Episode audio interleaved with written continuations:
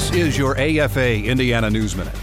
While liberal politicians are running to the defense of Planned Parenthood in the wake of revelations that the abortion business is selling body parts from aborted babies, corporations are running away.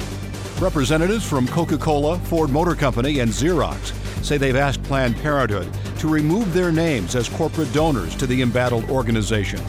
The move follows a Daily Signal report revealing the names of 41 companies that Planned Parenthood listed as donors.